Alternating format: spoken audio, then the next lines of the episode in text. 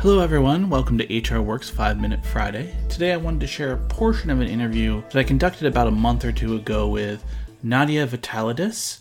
She's the director of people at remote.com. We discuss, among other things, how essential iteration is towards meeting the challenges of the pandemic and beyond. If you enjoy this segment, hop on over to the Faces of HR column where I share the rest of my interview with Nadia. There will be a link to that article in the description. What would you say that your HR superpower is? Um, great question. I am quite obsessed with integration and optimization and, and, and optimizing engagement. So basically, really working with engineering teams and sometimes pulling engineers into people teams. Um, I'm really great at following an engineering manager journey as a people manager hmm. um, and making sure that instead of spending time on administrating things, we can actually engage more and um, spending those time on on creating psychological safety in teams and not sit with a stack of paperwork. Yeah. We're not supposed to delineate everybody by their job but do you see any differences in the way that you have to approach engagement amongst engineers versus say other other kinds of employees I think that's a great question, and I try not to. I don't think anyone should be put on a pedestal or should be treated differently.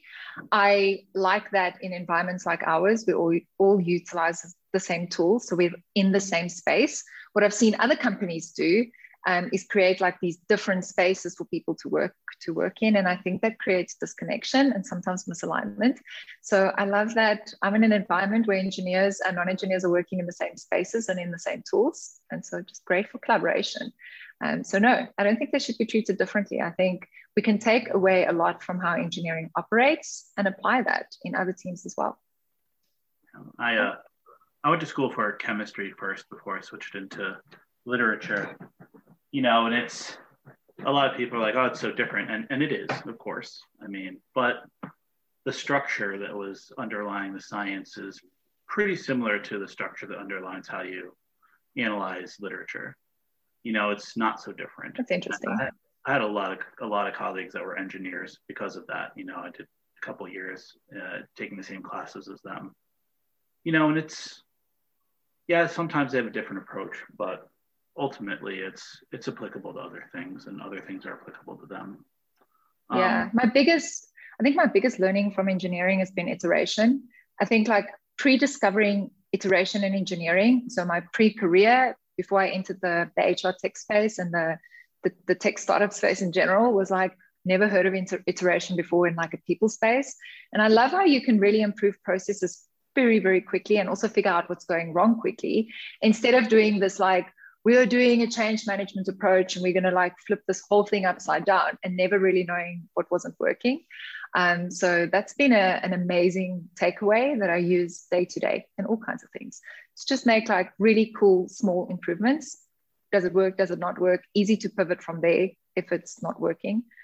Um, and, ro- and rolling back is easy as well. It's not a massive change. So yeah. How, how do you frame that approach uh, to iterate? I mean, it's something that people say a lot. I understand the concept of it, but I think it might mean different things to different people. So I guess what does it what does it mean for you specifically? Great question. And I had this conversation this week. It's like, what's this one thing that you will change from the current process? What is like that small thing that you think is not working today? Just change that. And then let's talk about the like bigger changes that you that you want to make.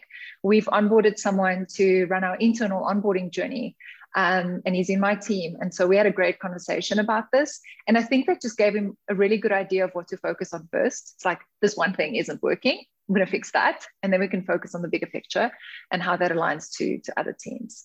So that's been a great approach, um, I think, to take with non engineers to help bring the message across. Yeah. I imagine it's quite useful these days in particular, too. That's sounds an awful lot like what we've had to do over the last year exactly. Exactly. Yeah. Yeah. And i think a lot of companies wanted to make these very big changes immediately but then they won't really know what everyone needs or what's not working. Um, and a lot of companies i think also went to maybe a lot of tools instantly instead of going hey like let's stick with this one chat tool um, that we've used before that we all know that works and see how that works. If that doesn't work then let's find a, a new tool instead of just like making harsh changes. it's yeah. easy to want the new tool. There's always another tool. I I build things, yeah. and you know, you look at this one challenge that you have in front of you, and you say, you know, I could spend like 20 minutes doing it with this tool, but I could get that that special tool that does it in a minute. Um, and the instinct is to go get it, and you have to tell yourself, no, no, you know, just put the put the elbow grease into it because you're only going to use that tool a couple of times, and it doesn't do much else. So what's the point? What's the point? Yeah.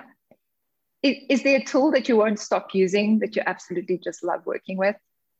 Yeah, you know, it's uh, I think it's the the planer. It's the uh, for taking a small amount of of material off of a flat surface or making a surface flat. I work with like a lot of uh, natural materials too. And very cool. My dad, my dad always used to just endlessly use that thing, and I'd be like, "What a waste of time!" that nonsense. But I get it now. I get it. very cool. Um, is there like a local food that's your favorite that maybe not everyone would know? A, lo- a local tool in South Africa? It's a great question. We're quite, from a technology perspective, I think we're still a little bit behind, and it's it's probably an infrastructure problem in the sense that we still have a lot of growing to to do as a country.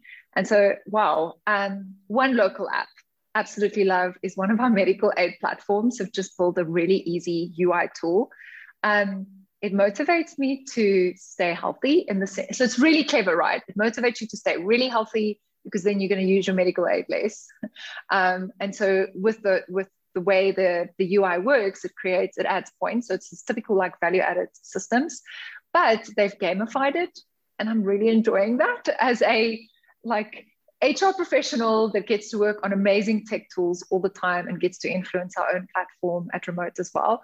I um I find that just like really fun every Wednesday to open my little app and like gamify this this this experience or this like hey i've been healthy or i did yoga i did some running i did some plyometrics or whatever this week and so now i get rewarded for that by playing this like quick easy game. And the user experience is actually quite cool. So yeah that that's a local one that's really impressed me.